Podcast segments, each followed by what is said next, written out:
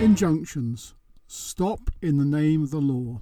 In the old days, people would rush before the king and demand justice, and he would immediately deal with the case. When the king decided to knock that on the head, lawyers got hold of the litigation process and implemented increasingly long winded procedures. Today, the processes are relatively quick, but you need to jump through hoops of your lawyer wanting to send a warning letter to the other side, collecting details and paperwork, taking statements, and doing a lot of messing about, which is called solid preparation.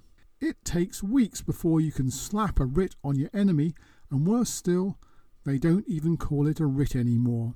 However, in some cases, the matter is urgent and you can be in court the following morning. For example, if a former employee has given your client list to a competitor. In these sorts of cases, a court will order an interim injunction to stop the action until the case can be heard. But courts do not just give injunctions away, there are certain tests that a judge will apply, such as 1. It has to be something serious. Anything involving pets, hurt feelings, or golf is not going to do it. 2. Is it really necessary?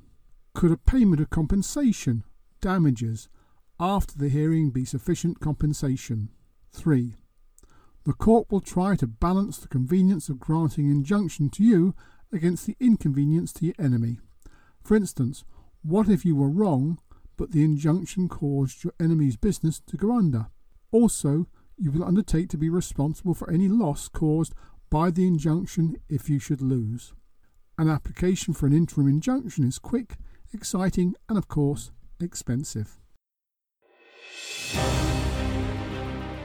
For more information about intellectual property, subscribe to this podcast or get my book, Easy IP. Paul Brennan, Brennan Solicitors.